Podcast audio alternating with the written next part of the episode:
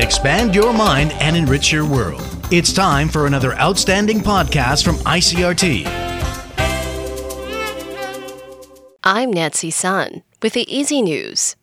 The TAIEX opened up 0.02 points this morning from yesterday's close at 13,222 on turnover of 2.12 billion NT.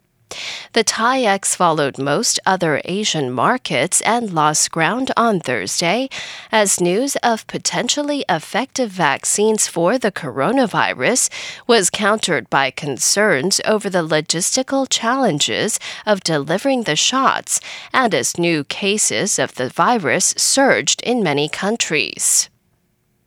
Eight administrative directives related to the government's easing of restrictions on imports of U.S. pork and beef products are now heading for cross party negotiations.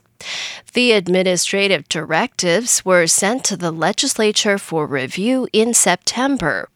However, the directives are now being moved to the cross party negotiation process as committee members fail to reach any consensus on whether to reject them or proceed directly to a vote in the legislative yuan.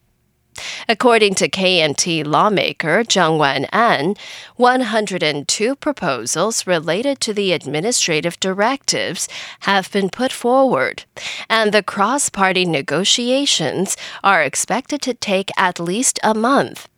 If the legislative caucuses fail to reach a consensus during the cross party negotiations, administrative directives and associated proposals will likely be put to a vote in the legislature by mid to late December.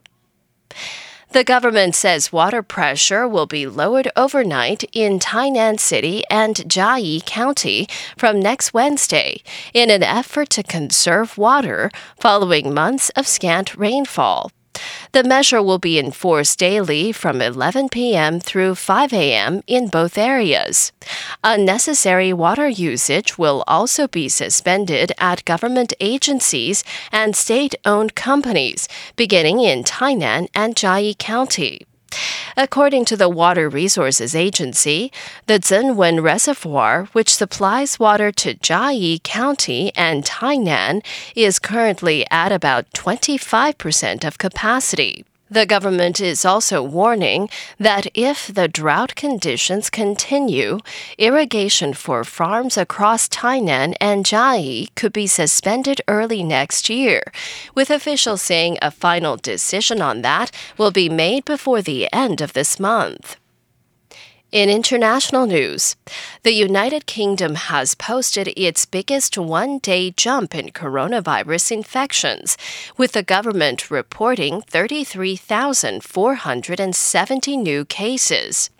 The figure reported Thursday was 10,520 more than the number of positive tests reported a day earlier, and pushed the total number of cases in the UK since the pandemic began to almost almost 1.3 million.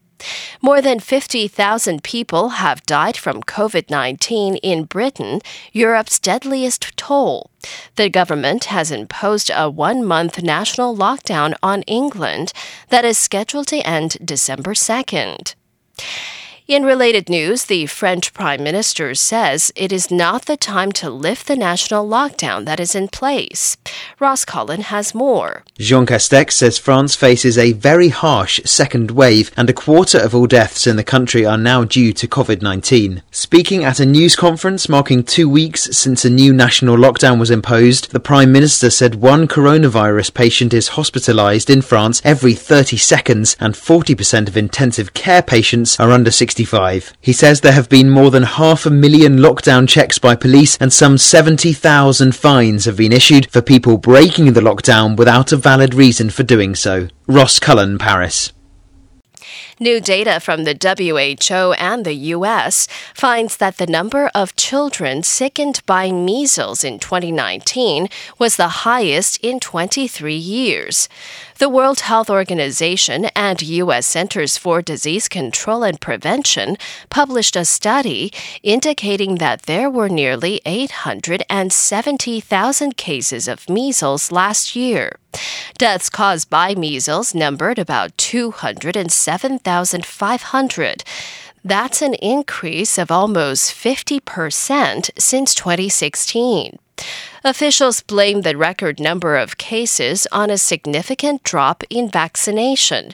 Children must receive two doses of the measles vaccine to avoid being sickened by the highly contagious disease. And that was the ICRT news. Check in again next week for our simplified version of the news, uploaded every day in the afternoon. Enjoy the rest of your day. I'm Nancy Sun.